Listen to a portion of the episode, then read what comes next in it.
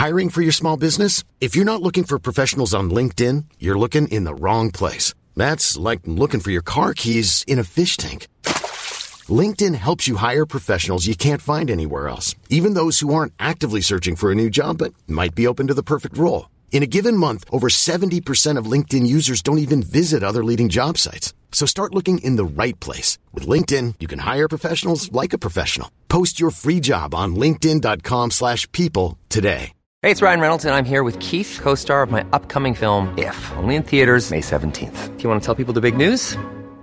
All right, I'll do it. Sign up now and you'll get unlimited for $15 a month in six months of Paramount Plus Essential Plan on us. Mintmobile.com slash switch. Upfront payment of $45 equivalent to $15 per month. Unlimited over 40 gigabytes per month. Face lower speeds. Videos at 480p. Active Mint customers by 531.24 get six months of Paramount Plus Essential Plan. Auto renews after six months. Offer ends May 31st, 2024. Separate Paramount Plus registration required. Terms and conditions apply if rated PG.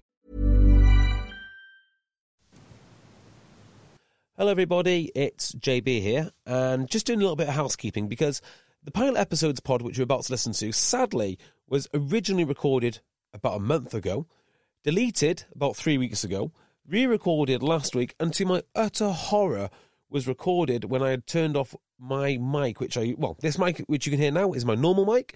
Unfortunately, when we recorded the podcast, I turned this mic off. So I do apologize we are going to give you a, a, podcast because we're nice like that, but you'll find that the sound quality is not quite what our usual standard is because I was recording it through a mic on the other side of the room. Don't ask how it happened. Uh, we don't need to uh, any more further inquest into this, but it did happen.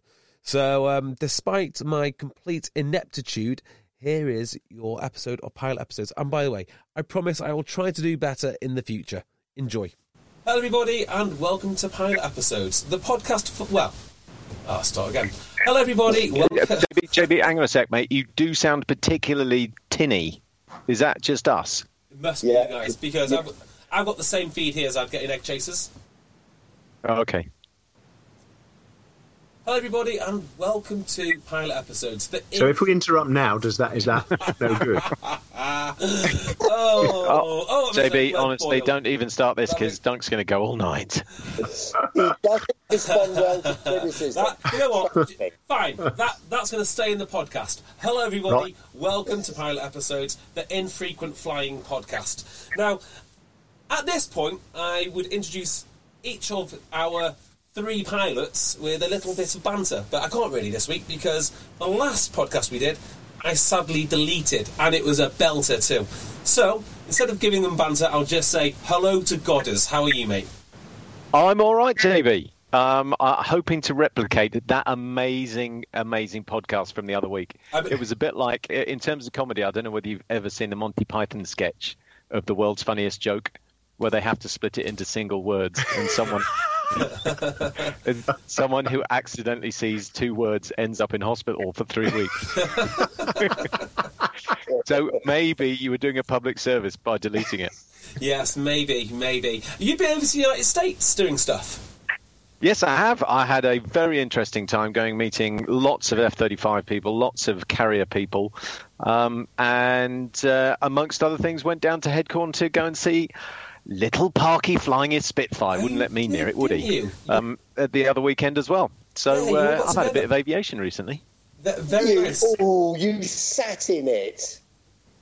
Uh, Parky let me sit in his aeroplane. Oh, that's nice of him. Uh, talking of which, hello, Parky. Hello, JB. How uh, how are you, mate? Yeah, I, I, assume lots and lots of flying we- uh, uh, wealthy oil barons.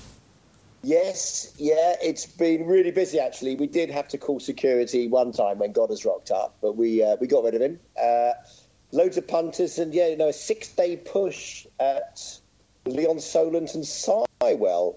Vaguely weather, so it was uh, no, it was good. Flying over the Solent sounds cool. Yeah, you go to sort of um, Isle of Wight. The Needles is the. Uh, I kind of know it quite well now where it is. Difficult to find. What?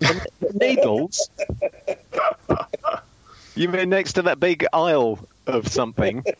No, this sounds relatively stupid, but uh, are they okay with you flying Spitfires over so much water? Do you not, do you want, do you not want to keep them over land? Yeah, so it, it is about two and a half minutes, I think. But you, you fly with uh, with um, uh, jackets, survival jackets. So uh, yeah, but it's Well- uh, it's it is a quick dart, and you gain as much height as possible. I mean, being But, as uh, candid as that- possible, it's not really your safety. I was I, I, I was worried about. No, no, we, we do give a jacket to the passengers as well. But it's uh, we were guesting actually. and we generally fly head headcorn where we don't tend to go over the og splosh as much. Excellent. Uh, and last but not least, Duncan, how are you, mates? Like, No, I'm good, thanks. I'm absolutely glorious. Uh, give me some. Uh, give me some. Uh, give me some Texan updates. Go on. Go crazy. All right, yeah, okay. Well, you know, it's. Uh, I, I, do you know? I haven't been there for a couple of weeks now because last time that we spoke, um, this is you know pre-deleted one. I was in the. Uh, I was in the in the midst of Texan stuff, but um, yeah, they're, they're sort of coming on. So the instructor workups are um, uh, are coming on, and so they've got everyone. Um, th- th- there was an initial cadre that went out to the states and learnt all of those boys are now back up and running again, and they're now getting a new cadre who haven't flown the aircraft before ready. So everything's cascading down in terms of qualifications, and they're um, they're, they're able to fly it. So it's good. Now, have I read? Have I got this wrong? Do we fly the Tucano as well in the RAF?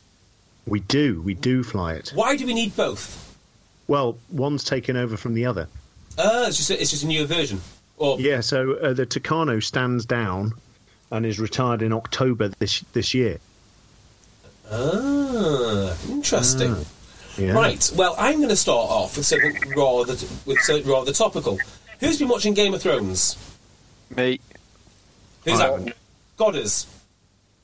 Yeah, can I Just can I just it. tell you a very quick story Yes. about that? Of course you can. So um, when I went out to the states last week, it was the day after the Battle of Winterfell, and I had it on my phone, and I rewatched it and watched the the moment critique. Should we know what the Battle of Battle of Winterfell is? No, just roll with it. Yeah, Oh, roll right. with it. And um, I watched it, and you know, it, with headphones on and on the screen, you could see it all happening, and the way the music built. And so I wrote a quite excitable tweet at the end that said, you know, the way it works, uh, best best TV ever, music builds, uh, area uh, ninja, etc., etc. And one of the replies I got back was, "Just confirm you're a grown man." Not funny. Was Not that funny at I all. thought It may- sounds like maybe it's from Frog. Now, maybe I did get a little excitable over it was a bit gushy. now, here here is my question. How did you feel about the use of the air air assets uh, during the Battle Battle of Winterfell? Because I thought it was abysmal. Well, interesting, eh? In that they had never. So for Duncan Parky and uh, anyone else listening, in the Battle of Winterfell, there are three dragons. Two dragons are bad ones. Uh, sorry, one dragon is a bad one. Two dragons are good ones.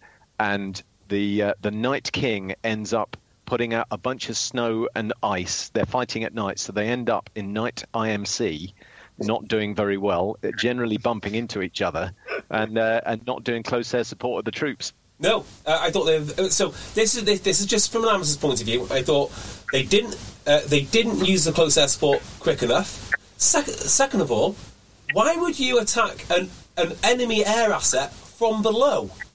Surely they want one doing cap and then one doing like ground attack. I'd say they weren't thinking about it at all because the first thing they did was fly over to the other side um, when they didn't have air superiority. Ex- What they needed to do was take out the dragon first and then provide close air support to the troops on the ground. And if they couldn't take out the one, one of them, exactly as you said, should have kept him busy, um, and then the other one provide troops on the ground with a bit of support. Yeah, and, Yeah, but the Germans, the Germans in the in World War Two, they used Schräge Musik by by going beneath the other aircraft, didn't they, and then shooting the Lancasters down that way.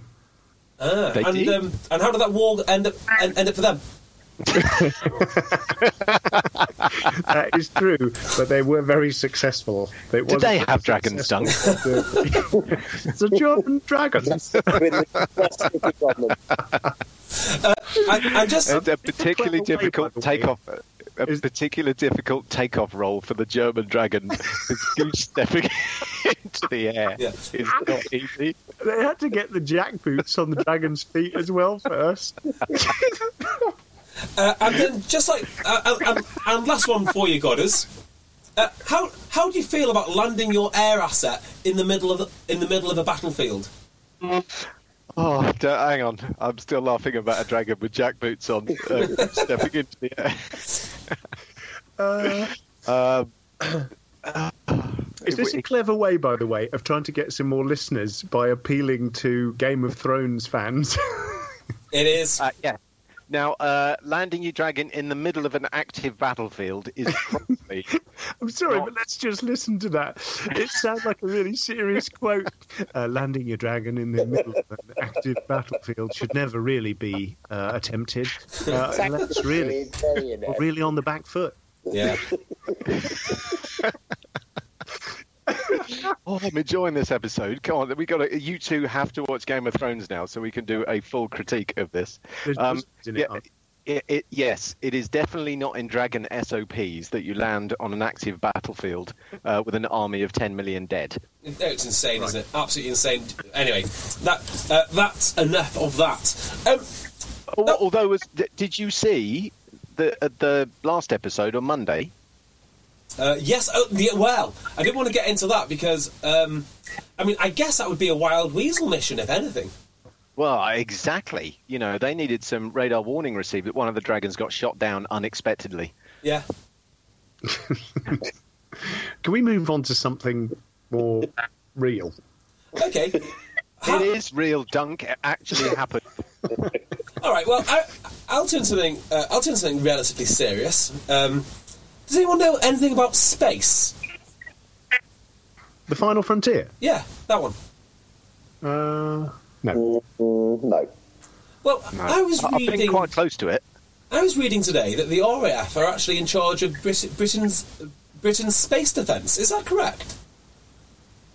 Yeah, we, we've got a, uh, a space operations centre that uh, you know uh, draws all the information together and, uh, and provides us a little bit of extra safety because um, you know air defence of the UK just does not stop um, when the uh, uh, the sort of lower atmosphere.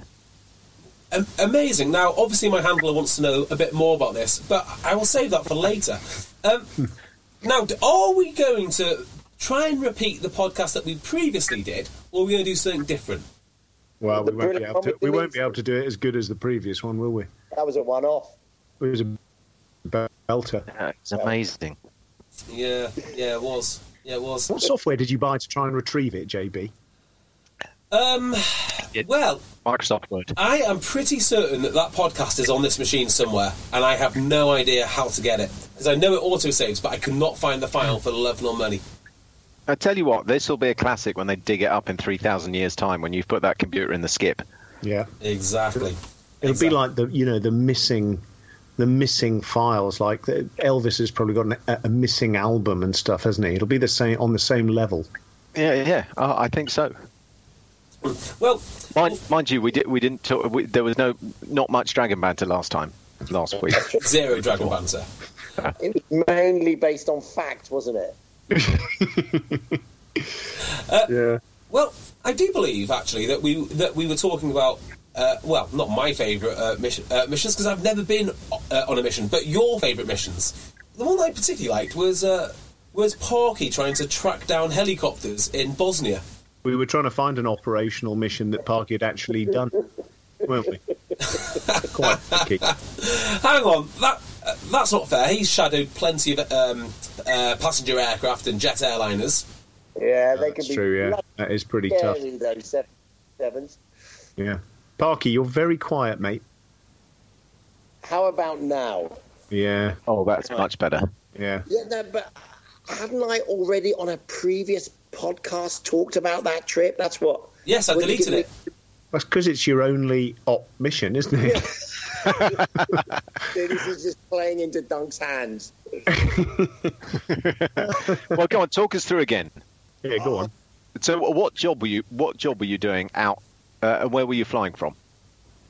We were flying from Gioia del Colle, the heel of Italy, with some Harrier idiots, and uh, it was op deny flight. So we were just stopping the uh, the Serb helicopters uh, getting airborne, and if they did get airborne, we were essentially trying to stop them uh, by flying very close to them and annoying them, I guess. And uh, yeah, it was just a bit of a sort of game That of. must have uh, been quite an easy task for you. well, They're they just were- right. How can we annoy them the most? We'll just put Parky in the aeroplane, get him to talk at them as he goes Well, I was going to say, he didn't need to go flying for that. He could have just made the radio calls from outside the Just a hangar big- enjoyer. Just a big megaphone. We did, Oi! use the- we did transmit on guard, but I think they ignored us. Um, is, Very annoying. we, we, you Yeah, use, so- you, were you using the F3 at the time, Parky? Yeah, this was F3, so it was, you know, I mean, the radar, we, we could see them, but it was difficult to find them, and they were just all sorts of weird heights. Remember the first one we intercepted? I kind of had it in my head they'd be down low. That's where helicopters normally are. And this thing was at about 15,000 feet, must have been hypoxic. Right. But it was up really high. They're like, what's he doing up here?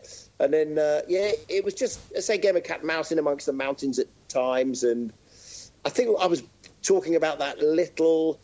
Is it a Hughes 500 tiddly little thing that was? Yeah, the uh, one yes, of the one uh, at Magnum PI. Yeah, yeah. Hang on, isn't that um? Oh, that's not a Hughes. Is, is that a Hughes? Isn't that? Yeah, yeah, yeah. Is it? i- Is that what they refer to as a little bird? Yes, correct. There you go. There you go. Are you sure that- And it- that's a Hughes? This, this mate took off in this thing, and it was just tiddly. And again, just just chasing it around the mountains. Bloody brilliant fun. Was it, Didn't step though. wa- was it Serbians or was it the bloke at Magnum PI? oh, yeah, had a big moustache. Don't know.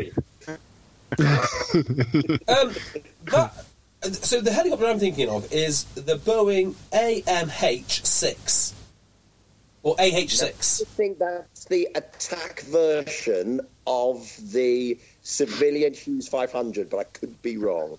Oh, Yeah, that- so that's the Yeah. little bird that you're talking about. Yeah, and they put like two special forces on either side of it and land it somewhere. Yeah. Uh, tell- cool. Tell me this then. So, the F3 uh, is pretty high performance. D- Was that the ideal platform to actually do that job? I mean, it- we shared it wasn't just the F3s doing it. All the brave air defenders that were out there were, you know, policing it. So there, there, I imagine there were Dutch F-16 boys doing air defence and uh, some F-18s, and you know, all, all different nations were doing it. And then we just have a slot. It was just divvied up, and uh, we seem to get a lot of the night slots. So we with night vision goggles and uh, all that sort of stuff. But uh, yeah, it was, you know, the, the thing is quite. It was a vaguely big country, so you do need to, you know, get around a few hundred miles, so you'd be tanking and, uh, and chasing these things around. But uh, you know, you're right. In terms of the uh, uh, the F3s we were flying, the Tornadoes, they had a couple of not the huge tanks, but a couple of the 1500 litre fuel tanks. So they were. They, it was not the most agile aircraft at the best of times, but with these things dangling off them, they were, you know, especially heavy. They could be a bit of a handful. So you, you definitely needed to be careful, you know, manoeuvring the old girl, you know, with the mountains at low level, etc. Just to, you know, keep keep the performance there. But it was it was it was genuinely great fun and uh, and and quite hard work at times. What What were your rules of engagement? Well, the, I seem to recall that they had to be seen to do, uh, you know, either be shooting, dropping bombs, or doing something like that. And I do remember one of them that we intercepted had no back doors on this hip, so you could kind of see right inside, you know, the mates on it. And I think if they had, you know, been throwing stuff out or you know dropping anything that was vaguely uh, wary, then we would probably have been told we could engage then, but uh, they didn't. So we just, you know, essentially shepherded them, and as I mentioned before, annoyed them. What would you have engaged with, Parky? That's a great question. Sidewinder, I think. You, you could get a growl, you know, so a heat-seeking missile. You could, uh, you know, they're, they're vaguely hot little jet pipes on those uh, on, on on the hip. Do they have any countermeasures on it? I don't know, maybe, but uh, you know, Now, can't remember. now, just to change the subject slightly to think a little bit grisly, um, something which I had no idea about because I just never think to have looked it up. But I read a little bit into that. Um, do you know the Russian? Do you remember the, the Russians shot down the Indonesian airline or whatever it was? Do you remember that? Yeah. Uh, yeah, the Indonesian. Was it one, Indonesian or which had the- Dutch? which, which had the Dutch people on it. Yeah. Now and the it reason that- originated in Holland. Yes. So the reason I bring that up is I had no idea that these missiles, uh, such as a Sidewinder, have like well, they're not just explosives. They're like lots of little ball bearings and all sorts of nasty things. Yeah, they. Um, uh, I mean, there's all sorts of mechanisms in. Depends how big your missile is. Some of the smaller air-to-air missiles, they will have explosives in, but are more hitiles than missiles. So the whole thing is designed to actually hit the target, whereas other ones are designed to get, just get near the target.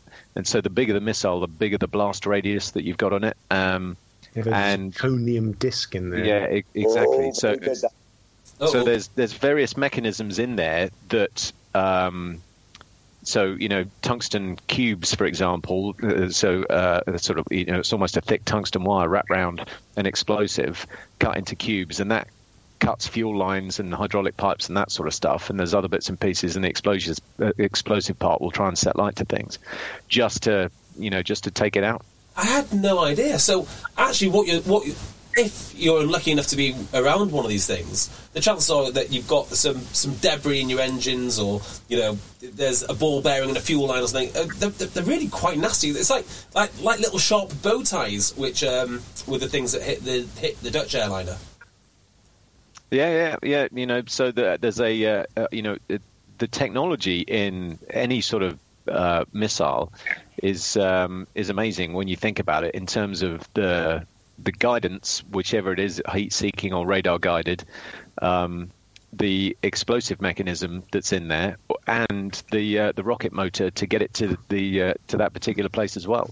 Um, so there's an awful lot going on, and you see some of them, some of those short-range heat-seeking missiles, sidewinders or ASRAAMs, are not big missiles. So there's an awful lot packed into a tiny little body that is sort of just shot away.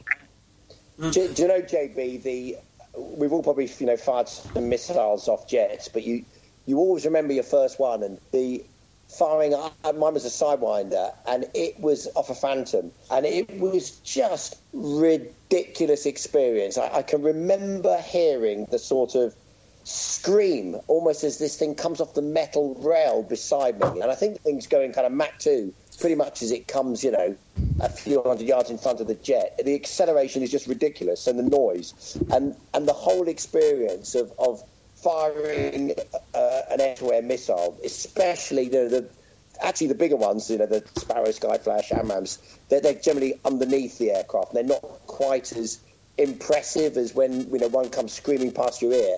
And I guess same with the Harrier, was it? You know, it must have come right past your sort of ear hole as it as it goes off the uh, leaves the jet. Yeah. Tell me, Sparky. Tell me, Sparky. Look at that.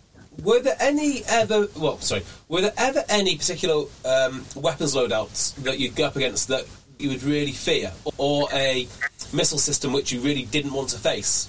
I think all of them were pretty nasty. I was about to say that that's pretty much all of them. Hang on a second. Hang on a second. Yeah, yes. Now, don't get me wrong. I know they're all pretty nasty, but uh, you know, if you were to get anything at the moment, the one that they all go on about is the S four hundred. There was nothing back in the day which which you really didn't want to face.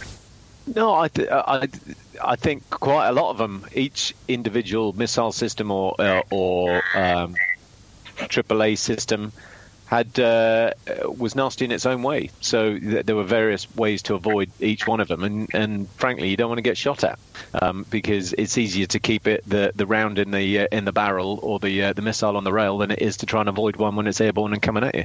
Ah, interesting. Interesting. We sort of had tactics, didn't we, ab- against all of the lower digit SAMs, but the the bigger digit SAMs, SA20s, etc., you know, and uh, th- that sort of thing, were pretty much indefensible, Uh, why so? just They- they- because they Yeah, they- go on, go on, God. Well, the radars were brilliant, and Yeah. the cells were potent, weren't they? They could, you know, you, you couldn't get above them. You the range of the thing was was massive. So Yeah. yeah, they, they, that's why I guess Godders all jump in here. But you want essentially a jet that's pretty much in, that, that can't be seen, and that's where the F thirty five comes in.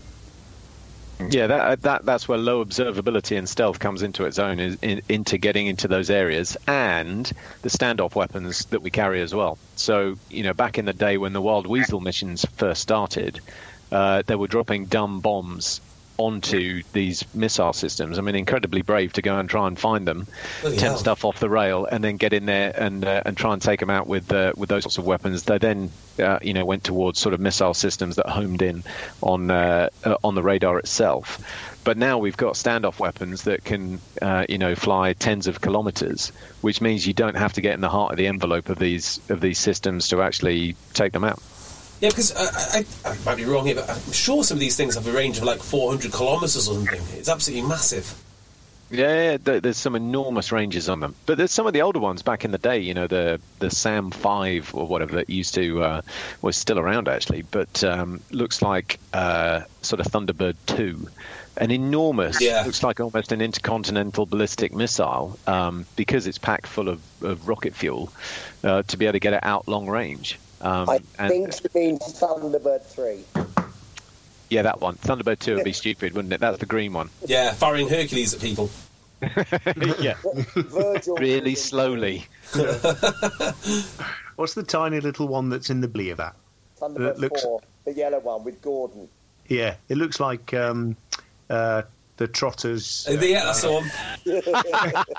Yeah, that's true. It is, isn't it? Is It that what it yeah. is? Is it actually a three wheeler that comes out of Thunderbird 2 with Exactly, Trotter's yeah. inde- uh, Thunderbird Independent Trading written on the side? Uh, uh, yeah, so um, lots of nasty systems out there, JB, because every time there's a development in taking them out, um, there's a new development, um, and uh, you have to try something else.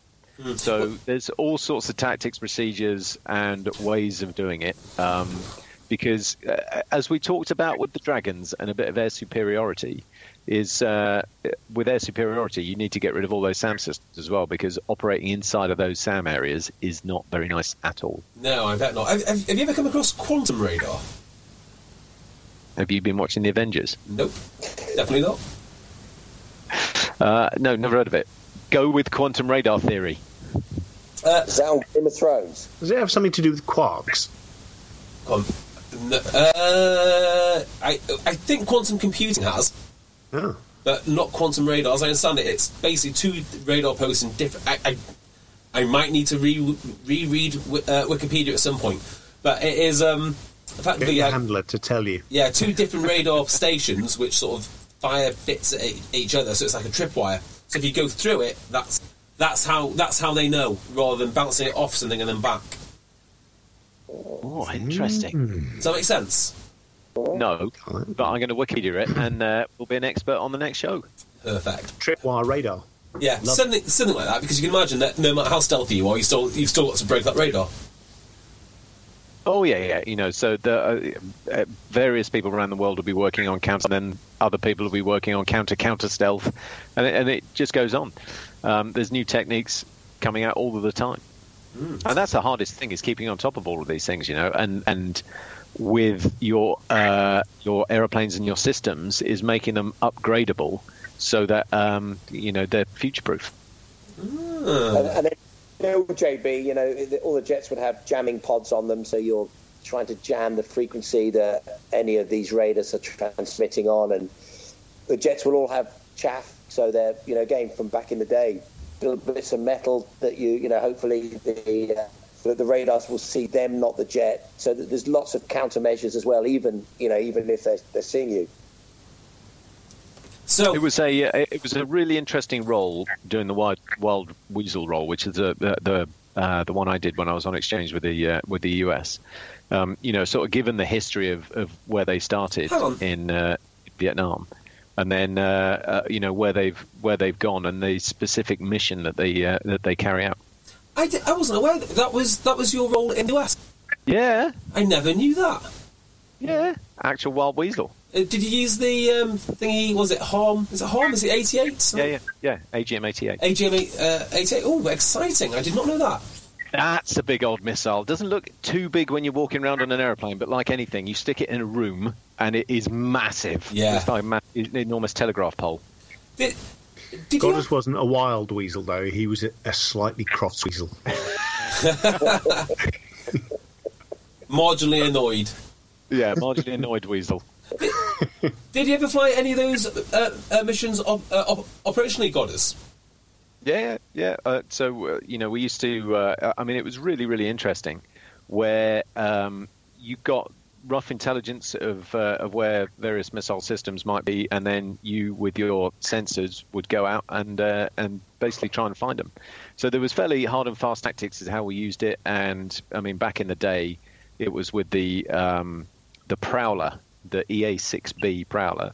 Yes. So we used to work with them, and the and the rivet joint as well, and AWACS and various others. So um, you know, we be front and center in terms of pressing into enemy territory, if you like, because we're looking for stuff that uh, that is um, popping up. You know, the sort of mobile SAMs. Because with the fixed SAMs, you generally know where they are, and you can mark them on a map, and you can avoid them.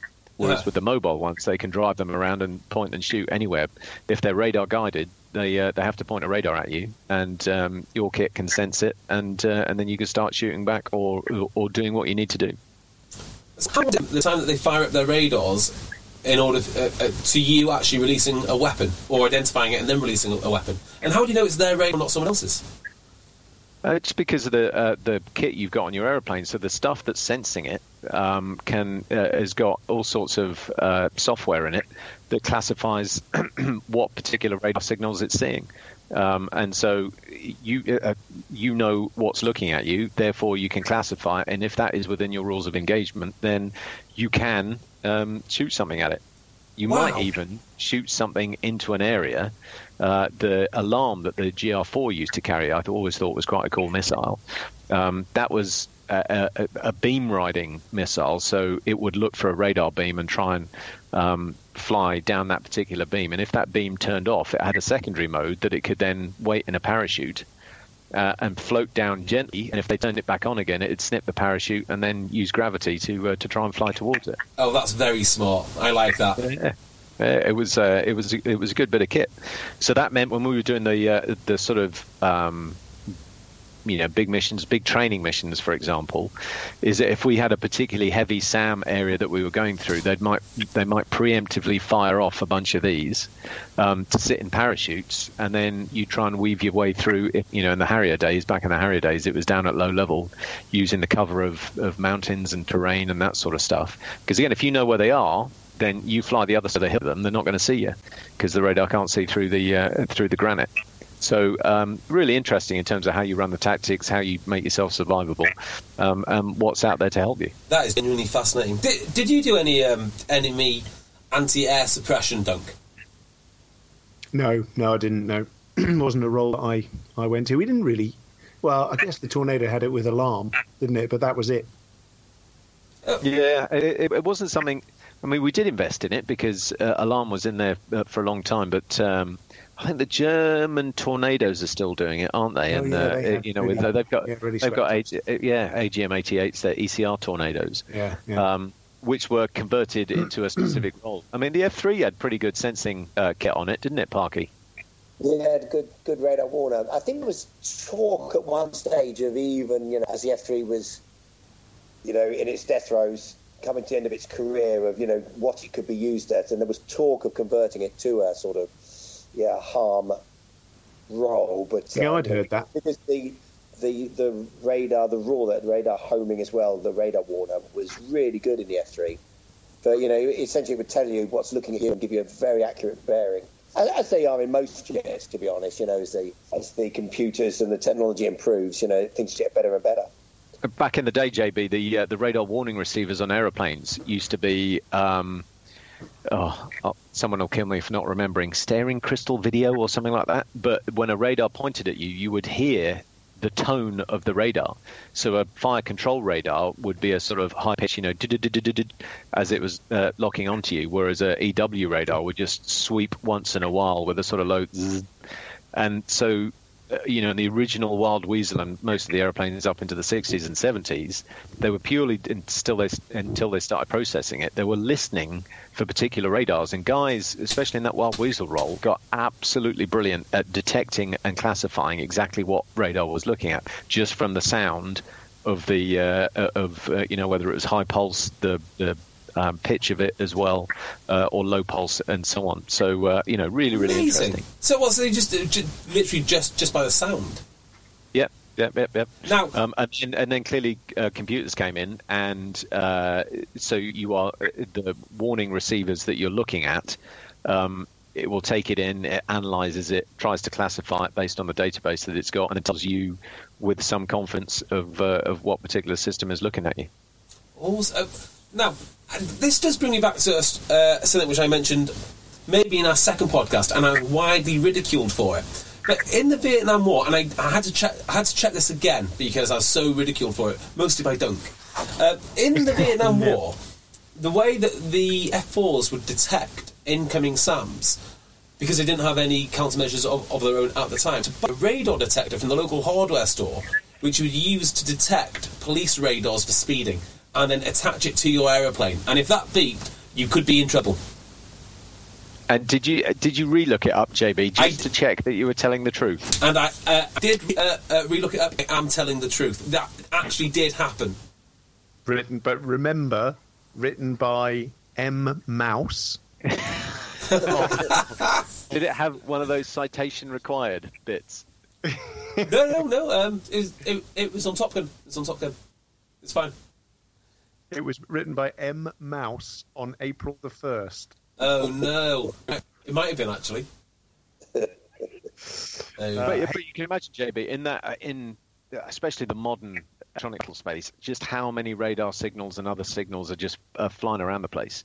So it is really important to be able to understand what's looking at you, what's out there, um, you know, what's jamming you if it's trying to jam you, um, stuff you're trying to jam, and Go. Yeah, it's really important these days that you understand exactly what's out there in the electromagnetic spectrum, because it, think of World War II. Actually, Dunk mentioned the um, uh, the fighters that used to come in below the bombers um, with the, uh, the what was it the um, Schräge Musik.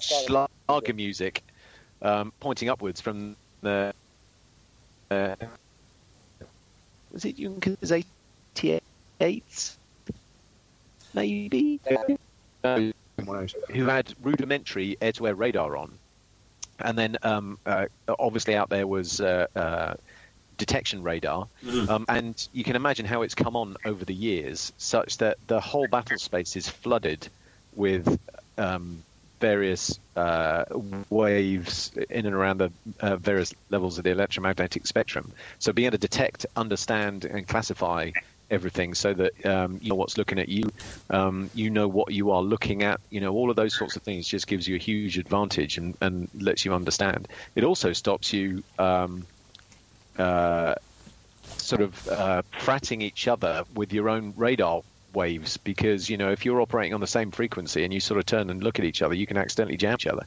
so um, you know you need to understand uh, how you're not going to do a blue on blue um, through uh, through you know just radar or radio waves Awesome. Uh, by the way, uh, Yuri says thank you very much. He's found that very interesting. out your handler's name he's changed Uh, just go, just, just go back to World. deleted anyway, JB, so it doesn't matter what we say. Exactly. yeah this is true Uh, just go back to World War Two um, night fighters. I don't think there was a cool looking aircraft than a night fighting mosquito in matte black. Yeah, it does look pretty cool. To be fair. is, is a mosquito Parky might know this is a mosquito coming over to the UK anytime soon I think it's. I was talking to JR, and I believe you know the next one that's being built in New Zealand has been earmarked for the UK and for Built? it to be operated at Duxford. Now I think we're still talking, you know, a year, eighteen months, something like that. I read that. I read on Twitter there was something on Twitter, and I didn't dig into it deeper. But someone was saying there was one going to be taxied. Anyone see that? in the UK already Yeah, in the UK. I thought it was. oh someone will oh, I bet someone who's listening will tweet us and tell Oh, us exactly so what's there's going no on Taxi, yeah, so there's a there's a taxiable mosquito at East Kirkby. Wow. Looks all- Hang on, East Yeah. Where? So it, sit, it sits behind Just Jane in the hangar there. And uh, yeah, the boys have definitely you know got the engines going, and uh, you know. Was that it's- recently, Parky? Yeah, pretty recently. Uh, they were getting the you know the left engine was going, and I guess they've now you know got both engines going, kind of thing. Wow. It was uh, yeah, rebuild came down from Yorkshire. I think, I think from Elvington, but I, I not totally sure, it's beautiful. Yeah, so that will be a taxiing mosquito at uh, at East Kirkby. And I guess they'll do the same thing, will they? They'll charge people to go and taxi in it. I think so. Yeah, I think you can sort of jump in. Yeah, put a bit of power on. I mean, that thing's gonna accelerate like a belt-fed wombat, isn't it? Kind of naught to fifty. Awesome. Yeah, yeah. Did uh, did we ever get to the bottom of if one had appeared on BBMF, who would have flown it? The bomber pilots or the fighter pilots? Fighter pilots. Well, I know that's what we all thought, but um, is that what would have happened? Yeah. Yeah. Well, I guess it would be the boss's call, and he, he was a fighter pilot, so that's. Th- th- uh, This is true. I'm just wondering whether the I tell you what, you probably do. You put a The fighter pilot in there with a bomber pilot in the left-hand seat. yeah yeah yeah yeah you have to do that. Don't talk to me. Because uh, I because I guess the uh, the twin side of it is. Do you think that's more important than the actual speed of it and and um, you know uh, handling and so on? At the end of the day, I think it's got to be something that you can get used to, isn't it? I think is that I think the handling is. I don't know, to be honest. I, I think there's six and a half. There's no in seriousness. There's an argument for both. Yeah, I think they're, they're interesting. And they- I- uh, Do we know? Did we ever meet any fighter pilots from the Second World War who converted to Mosquito? Obviously, there was Bob Iveson who'd done Lancaster from uh, was it Spitfire Hurricane? You mean Tony Iveson, don't you? Tony Iveson. Bob Iveson was in the Yeah, book. he, he was spit to, to Lank. Yeah. And Uh, Spit- if- Spit to Mosquito? Dunn- George Dunn was um, was Halifax to Mosquito. Yeah, I, I, it did happen. It did happen. Well, it, it just it doesn't seem that. Uh, I think they did tend to keep, you know, the multi-engine boys that had gone, you know, from pilot training went Anson, then went Wellington, and you know got the heavy I'm Sandra, and I'm just the professional your small business was looking for. But you didn't hire me because you didn't use LinkedIn jobs. LinkedIn has professionals you can't find anywhere else, including those who aren't actively looking for a new job but might be open to the perfect role, like me. In a given month, over 70% of LinkedIn users don't visit other leading job sites. So if you're not looking on LinkedIn, you'll miss out on great candidates like Sandra. Start hiring professionals like a professional. Post your free job on linkedin.com/people today. Jewelry isn't a gift you give just once. It's a way to remind your loved one of a beautiful moment every time they see it. Blue Nile can help you find the gift that says how you feel and says it beautifully with expert guidance and a wide assortment of jewelry of the highest quality at the best price. Go to BlueNile.com and experience the convenience of shopping Blue Nile, the original online jeweler since 1999. That's BlueNile.com to find the perfect jewelry gift for any occasion. BlueNile.com. Since 2013, Bombas has donated over 100 million socks, underwear, and t-shirts to those facing homelessness. If we counted those on air, this ad would last over 1,157 days. But if we counted the time it takes to make a donation possible, it would take just a few clicks. Because every time you make a purchase, Bombas donates an item to someone who needs it. Go to bombas.com slash ACAST and use code ACAST for 20% off your first purchase. That's bombas.com slash ACAST, code ACAST. Bomber. I think those boys tended to then be the Mozzie boys, didn't they? And I think that you know the, the single-engine fighter boys stayed. There were enough fighters for them to fly. Yeah, it, I, I, it doesn't seem so common. I, I don't think I've ever met. Any. It doesn't seem so common. I, I don't think I've even read, uh, you know, other than Tony going from Spit to Bomber, and I don't know it did happen, but I haven't read of many people going from single-seat fighters to Mosquito. You know, like Parky says, I think it was generally the sort of the bomber guys who who ended up in Mozzies. Well, maybe some of our listenership will be able to. Maybe they've got relatives they'll be able to get in touch and uh, let Yeah, us def- know if uh, Definitely any tweet us if you know Yeah. any of, uh, any of those stories, because Yeah. uh, we don't.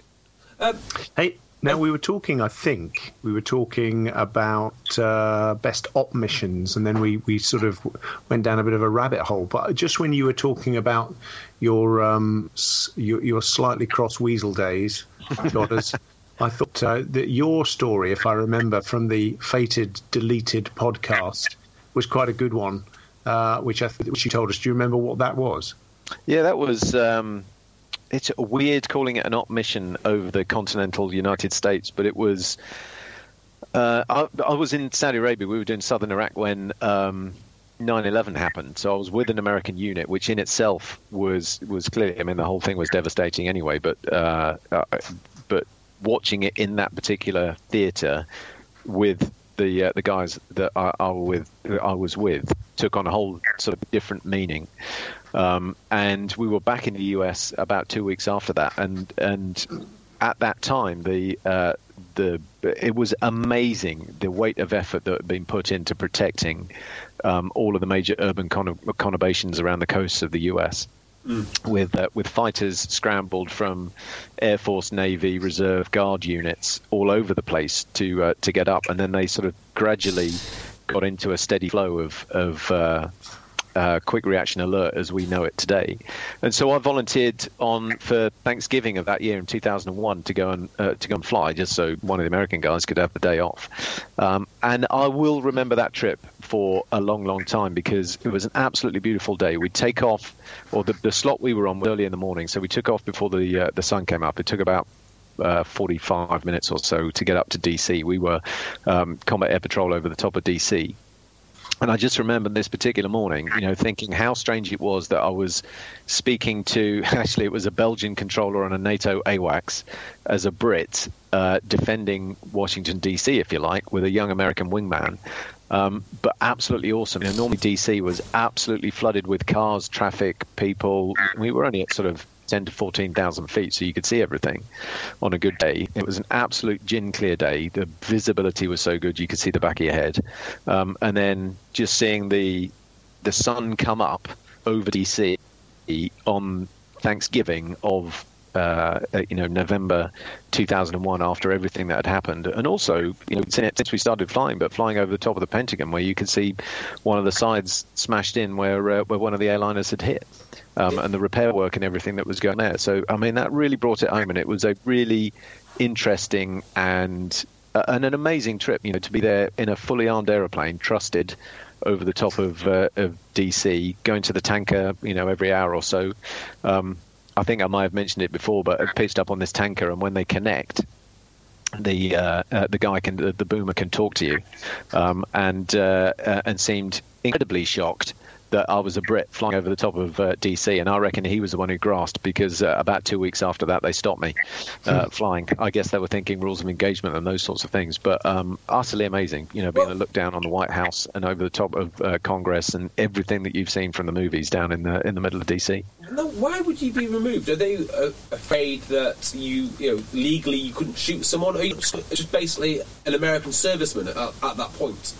Yeah, but the, uh, but I think that's when the legal arguments started to come in. Um, so what w- w- uh, there's always a close liaison between international lawyers if you're flying with someone else as to what you can and can't do in terms of rules of engagement, mm. um, just to make sure that you are covered. And I think in this particular case, uh, you know, an, an, American chain of command giving me. A, uh, as an example, a shoot down order of a, of a US airplane, there could be consequences and uh, questions and those sorts of things. So, you know, one pilot doesn't make a huge amount of difference, so they took me out of it just to avoid any uh, any conflict over it.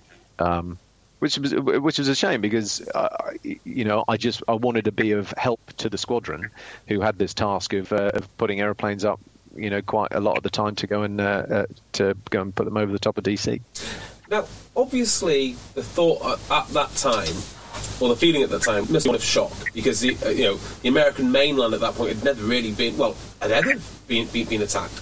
Was there a, a, genuine fear, or was there a, a genuine expectation something else was going to happen when, when, you guys were uh, were doing your flying?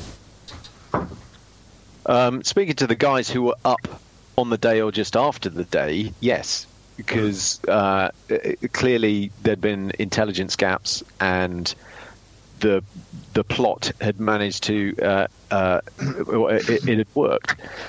After that, there was a well, what else is going to happen? And as the as the weeks and months went by, then you know we did calm down a bit in terms of, of stuff happening. So by that November, for example, that was just routine combat air patrol. In the early, some of the guys, you know, in days sort of two, three, four after September the 11th, were being tasked into low-level intercepts uh, of low-flying um, light aircraft who hadn't flight planned. You don't have to flight plan in a light aircraft, but a pretty stupid thing to do after September the 11th. At night, you know, going towards uh, prohibited areas and so on.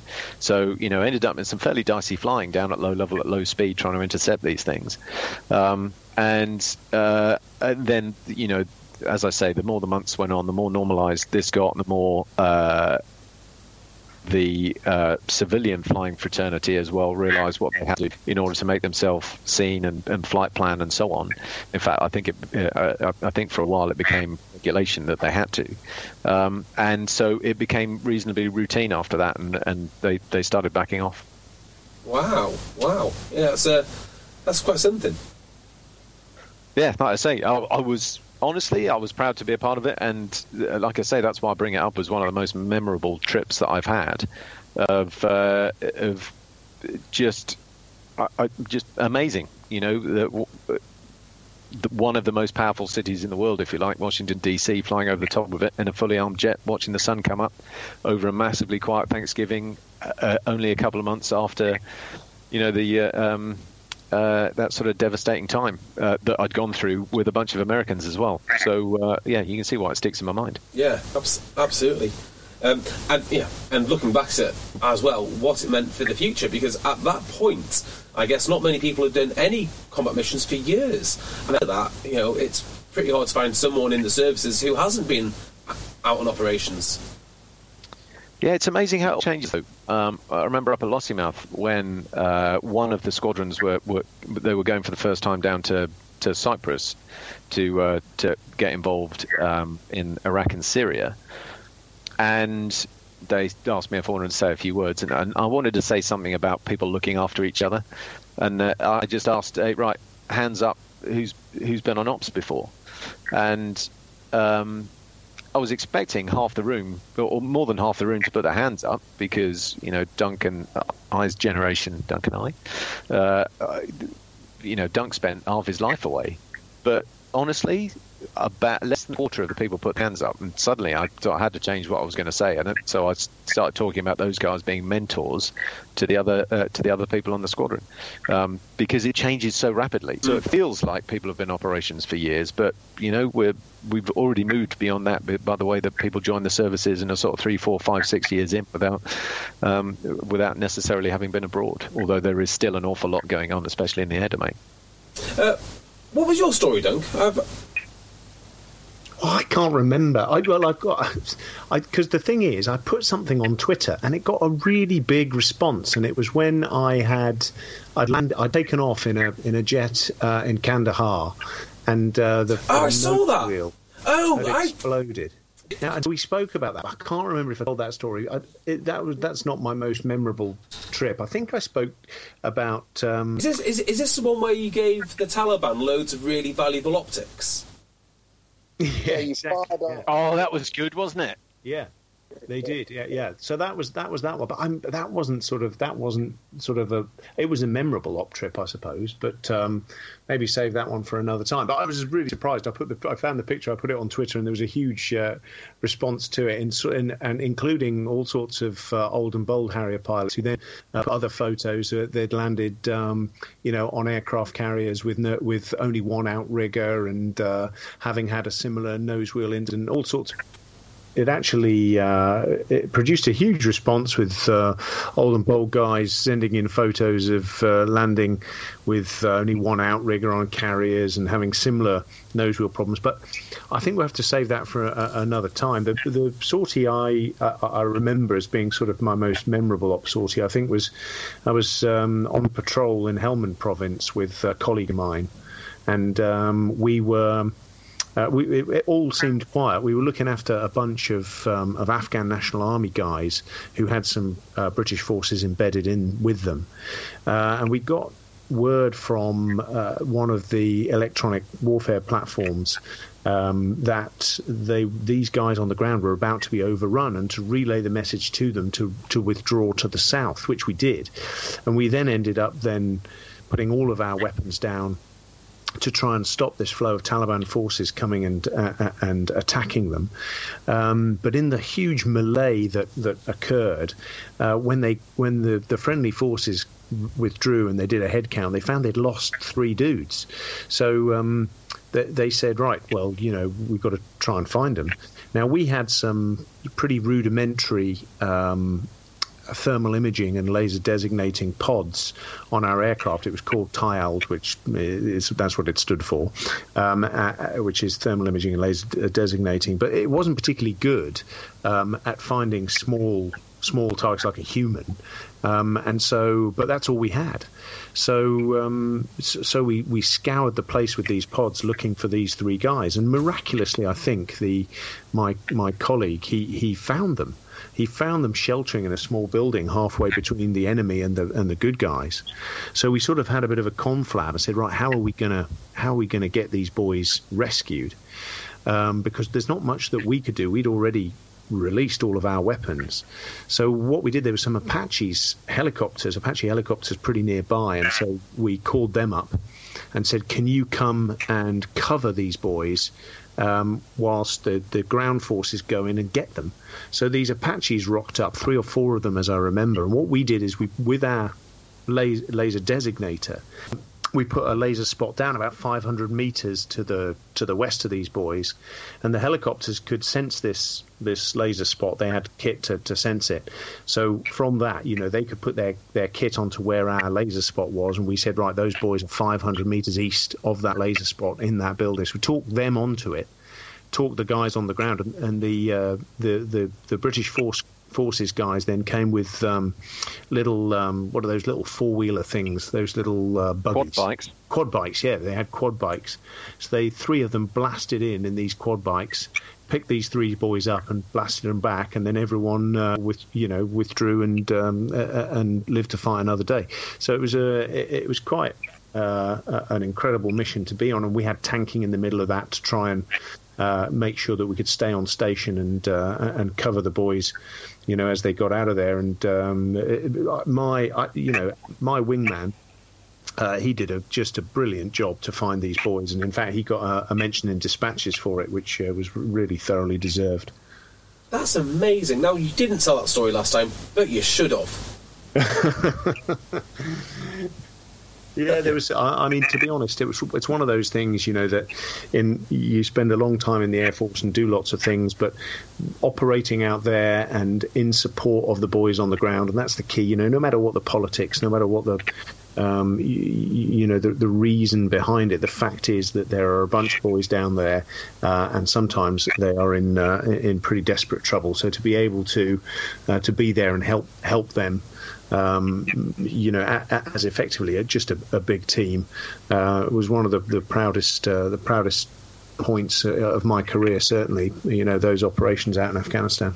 So it's sort of like a dilemma. Okay, you said that you put down all of your weapons. Do you have to go through a decision making process there to decide right? If I do this now, that means that I've basically used up everything I've got, and I've got to leave this situation. How do you actually come to the conclusion that okay, if I put down, down my weapons, I, have then got to go home, or do you have to sort of ration it out to make sure you can stay on stay on station longer? It depends. Uh, the, the, every situation is different, JB. Um, you've got a, a you know a, a, team there actually because you've got the the forward air controller on the ground now. Normally, you know he's the guy that decides because he will be asking for effect. So uh, no matter whether that be a single rocket or 18 rockets or a 500 pound bomb or, or you know a thousand pound bomb, um, you know there was many different guises that we we could come in and we could uh, we could deliver different weapons, and so it depended on what was happening. Um, and in fact, you know, you didn't even have to get kinetic to, to start with. You Sometimes they would just ask for a show of force. Sometimes just the fact that you showed the, the, the enemy that there were fast jets there, they knew that they were heavily armed. They'd seen what could would ha- happen.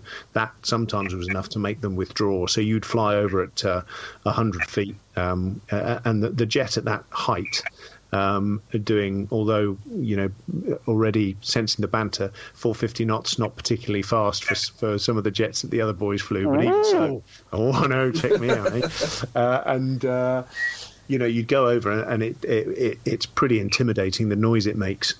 but uh, there was a funny story that came off that, which was um, as as I said, you know, they, they had equipment that meant that they could listen to the to the uh, the enemy uh, comms. So they'd use mobile phones mostly, and uh, so uh, there was one one sortie where uh, a colleague on the squadron, no names, of course. I might have told this before, I can't remember. But anyway, he uh, he did a show of force and went over the top.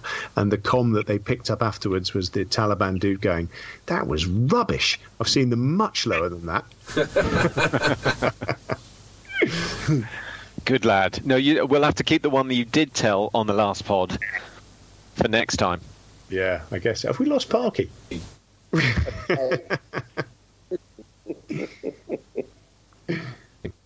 hey, now listen. Talking about Twitter and um, uh, and other social media outlets, um, I, have been exploring a little bit, and there's I, I didn't I didn't know because I'm a bit of a, a, a, Twitter bereft that actually there's you can get requests on t- Twitter. Have you seen that, guys? Have you seen all the requests we've had?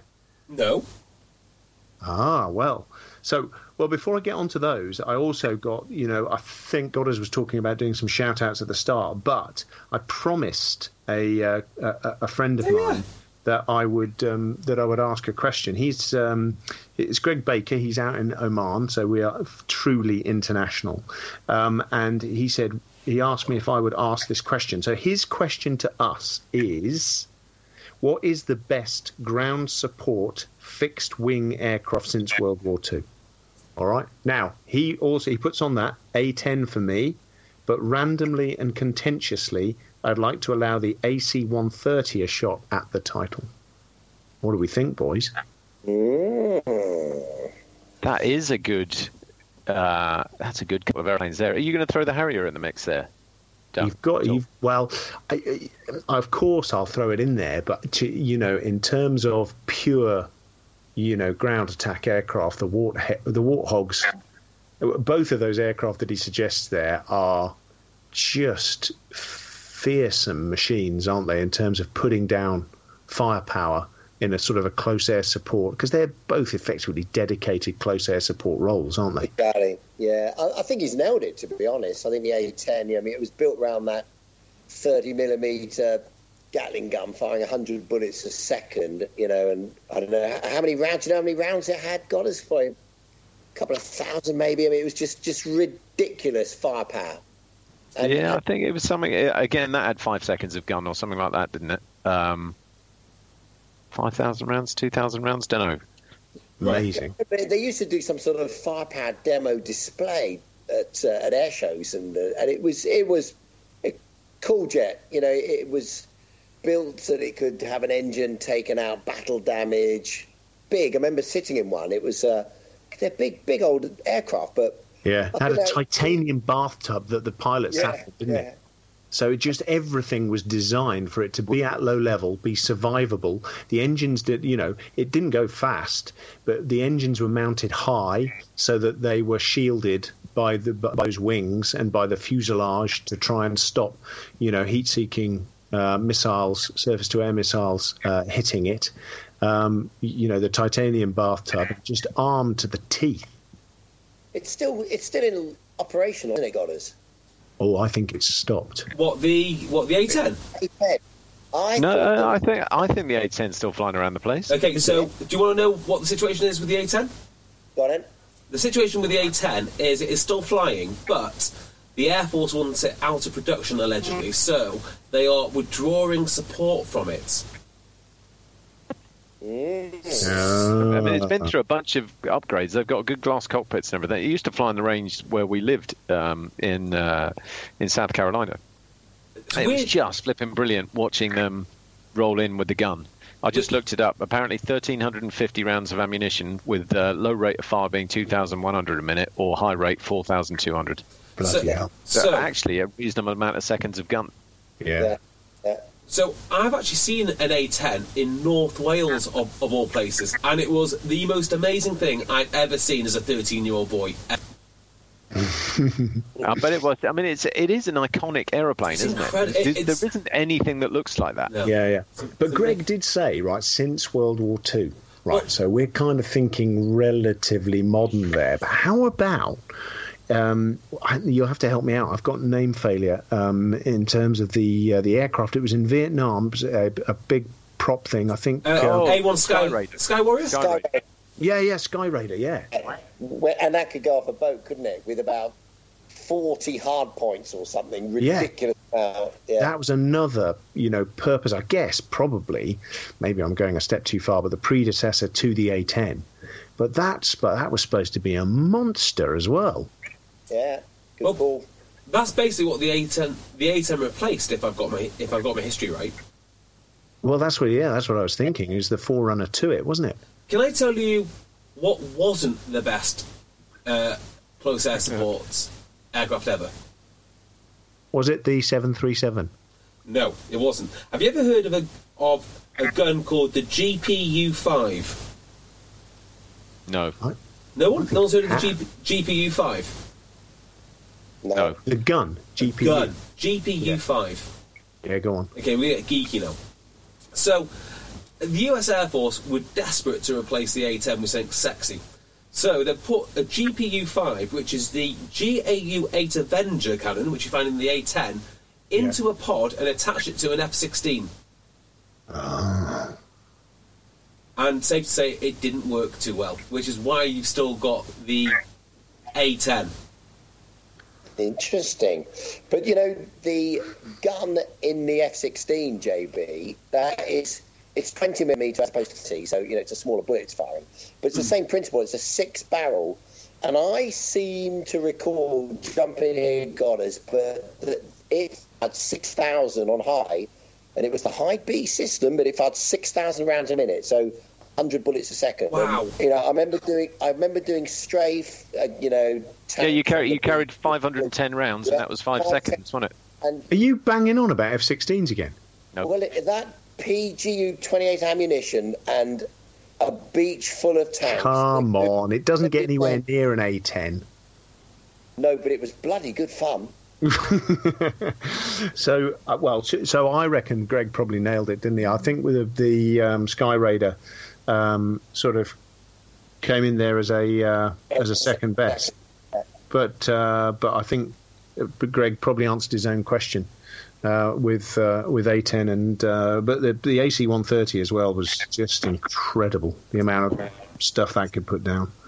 Now- hey, now listen, I've also got then there's these requests that have come through, and it's amazing. And you know, just sticking with the international uh, theme, there was um, there's a chap called, and I might get the pronunciation wrong. I'm Hang- sorry, it's Mohit Dar Jayal, Um, and sorry. he listens. Just before you do that, there is Yeah. one other request that I'd really like to read quickly. Go on. Okay, this is in this slid into our DMs. So in our DMs, this is from Di- Diane, and she just says, "Hello, how are you doing?" Hello. I don't know who that's aimed at, but yeah, Diane, hello, how are you doing? Was that? Do you think that's like a Joey had a friend? How are you doing? I don't know. Hello, my name is Diane, and I live in Oregon. I am single and looking for a serious relationship. Like, Uh, Oh, and what Well, did how lo- how to that? lovely. She's Yeah. really not seen photos of us. well, I, I- well, actually, well, it's that continues then on the international theme because Mohit Dar J- Jayal lives in India. Wow. And he says that he's part of the Indian um, pilot episodes. Uh, um, he said that there's just him, but you know, it's a growing. You know, we've we've got a few billion more to reach. Yeah, that's true. That's an emerging market right there. It is, yeah, it is. Um, Have we got any questions tonight, Godders? Uh, yeah, well, so I'm still. We've still had loads of questions from the last one. So, um, well, here's a question from Silver Snowstorm. It says, "What do you think the RAF will look like in 30 years' time? Will all aircraft be pilotless drones?" Um, hoping not, as the Red Arrows wouldn't be as impressive if fully autonomous. uh, that's an interesting question, isn't it?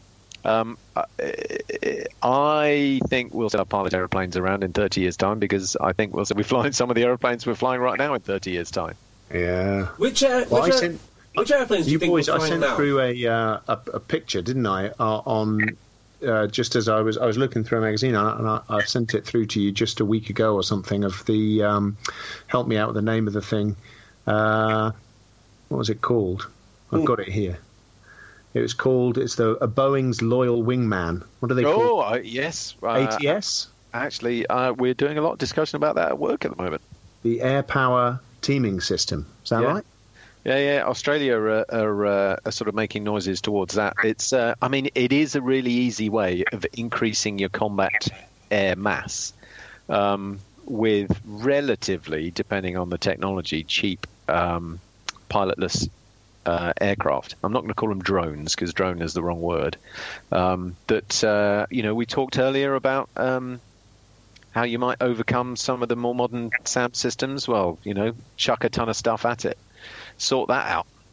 Um, You know, it's it's that sort of thing, and and as long as the technology becomes cheaper and cheaper, then we'll become more and more interested in uh, in how we do it. Um, I can't ever see any time soon the artificial intelligence being good enough for things to necessarily fulfill rules of engagement and stuff like that, but they'll be carrying out all sorts of other um, uh, roles, like air-to-air refueling for like airborne surveillance, you know that sort of thing. I think.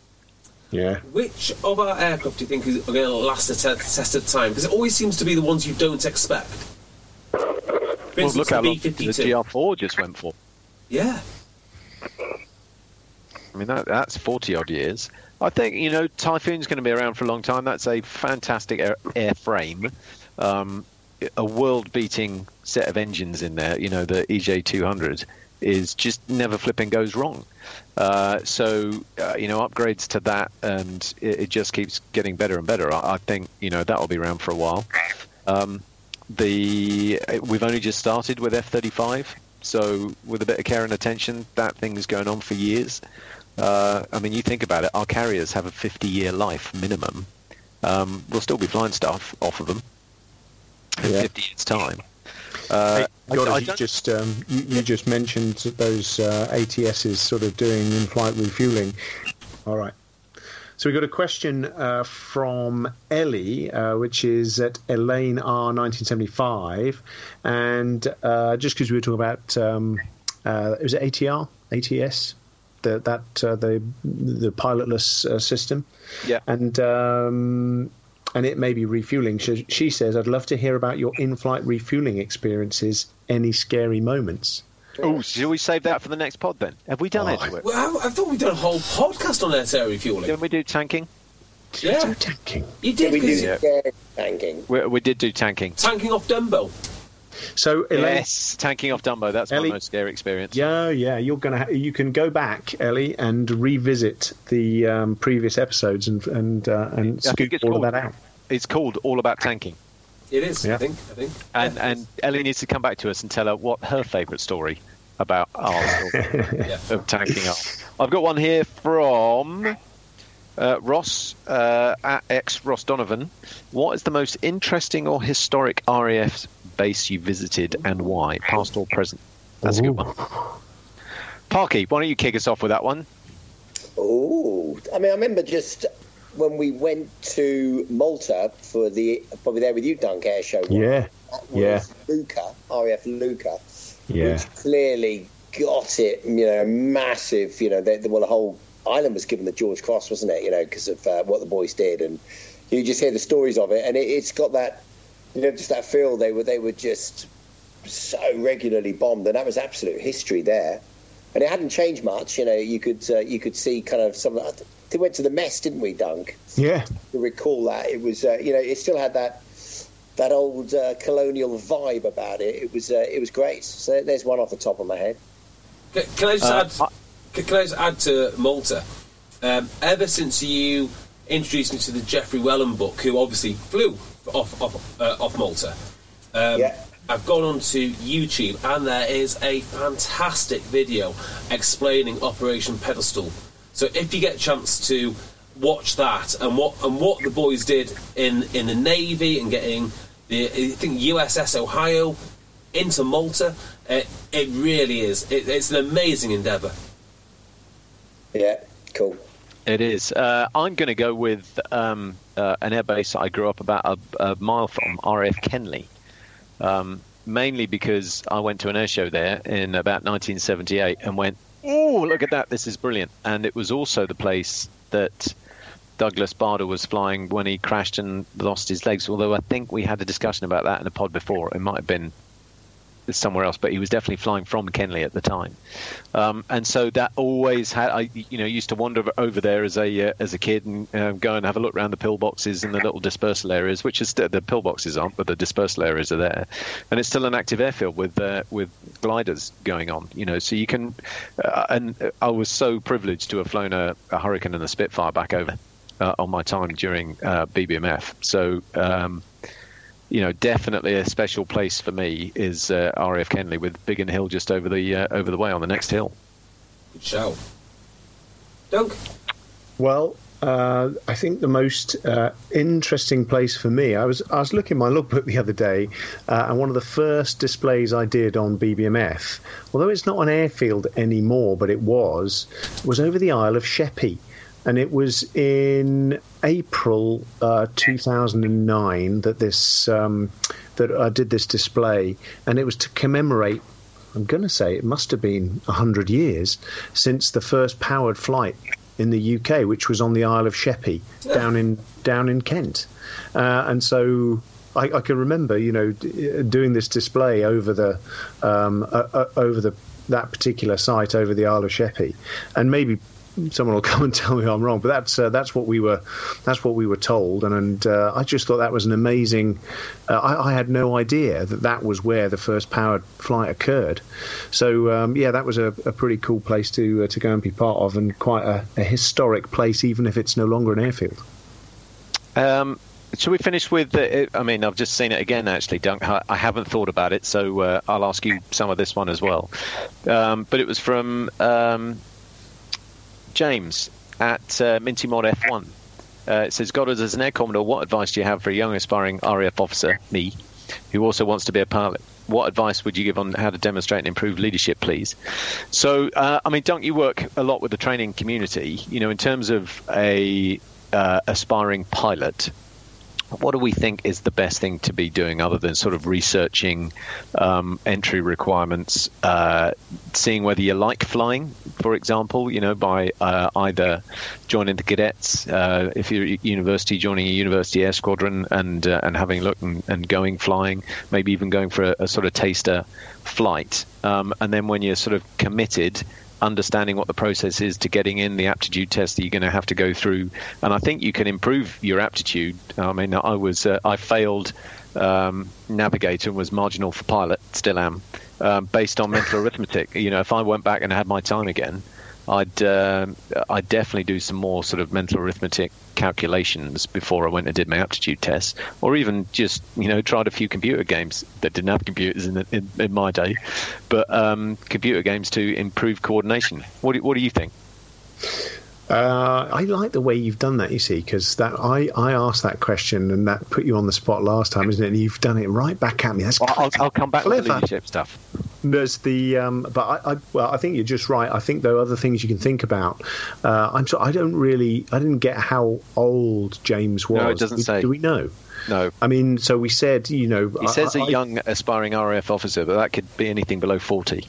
Yeah. So okay, so um, I, I, mean, I think gliding um, also is a great yeah, way to it because not not everyone can afford to go and uh, and and fly powered flying. It's a very expensive thing to do, but actually gliding is relatively cheap in terms of getting airborne and um, and starting getting uh, just into aviation full stop and being on the airfield. You know, pushing out aircraft and just getting into every aspect of it. I think it gives you a real uh, a, a real flavour for it uh, and it'll also um, improve your airmanship and uh, and just know getting to know that sort of airborne environment. So I think in terms of getting airborne, doing that, and then I, I really I agree with Godders you know I'm sure there's stuff if you Google it now to say what the aptitudes will you know will consist of and you know you, you, would have to be daft not to then go and try and do everything you can to practice whatever those whatever those aptitude tests consist of now, which are, you know, uh, you can probably get some of them online. I wouldn't be surprised, but um, the mental arith- arithmetic and distance speed time calculations and things like that are things that you probably want to bone up on as well as uh, you know uh, anything that you can do that when you're when you're going for that interview to join the air force to just to show how committed and dedicated you are that that will make the difference i think Parker, you've had a, a lad who's just gone who's gone through this in the last couple of years. I mean, any feedback, top tips? Yeah, exactly. I, I was listening to what you said, and you, you, you nailed it really. I mean, James, uh, he, he, went University Air Squadron. Uh, the aptitude tests. I mean, I think we can say with amount of certainty we would dismally fail them now, and they would physically rip our wings from our chests because they're, they're, just ridiculously difficult. You know, I thought, and uh, and there are, you know, there's um, you know programs that you can do, and you can, you know, the RAF are happy to, you know, let you know what those are, kind of thing. But it's the same for all the, you know, if you go. Um, Fleet Air Arm or Army Air Corps or Royal Air Force. It's the same aptitude tests we've got at Cranwell, and they, they were very difficult. But you know, practice, I guess, definitely helps on that. University Air Squadron gives you a, you know, the taste of flying and the military uh, existence. And um, and bizarrely, James, uh, he is now waiting to start pilot training, you know, for the uh, for the Army Air Corps. And I'm hearing that maybe one of the instructors eventually might be Dunk Mason. So my God, poor bloke. Oh my word! Yeah, I know. Oh yeah, that's that, that, that's the top tip to keep away from it. And um, you know, in terms of leadership, I, I, I I this last time actually when Dunk surprised me with it. I, haven't thought a lot more about it, but I, last time I did give the sort of three bits of advice that I'd, I'd, always give to people when they appeared in my office as they were sort of joining uh, Lossiemouth. Um, one was uh, always be yourself. I think that's a really important one. Um, don't pretend when you're going through those aptitude tests and the hangar leadership exercises and those sorts of things. You know, don't pretend to be something that you're not. Um, you know, be a good uh, be a good listener as uh, as well as a uh, as a talker when it comes to it, and you can improve on on those things. But genuinely, always be yourself. Second thing was don't plan too far ahead. You know, because you never know what's going to happen, and it comes with you know, joining the RAF as well. Uh, it sounds like James, your lad, you know, had to have a sort of backup plan, and um, you know, it opened all sorts of doors, and uh, and it become a really good career path for him. And the final one was do something every day that scares you, um, which was not about the flying aspect. That'd be bad, flying under bridges and those sorts of things. But is about um, just expanding your horizons. You know, volunteering for stuff you didn't think you were going to do, or like Duncan Right, boys, I'm going to have to end it there because, as well as you three know, we've had some severe sound issues, and they've just come back in again as soon as as soon as got as soon as God, God has finished. So probably a timely, a timely time to get uh, to get out of here. Um, the, the TDK C90 has come to the end of the, the reel. Yeah, it, it has. So I will outro us, and hopefully we'll get one done within the next six months.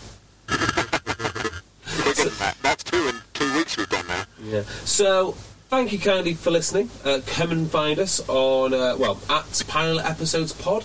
Find me at Jay Bearden, or you can find Godders at Godders Twit or Dunk Major, um, which whichever one you prefer, or maybe all four.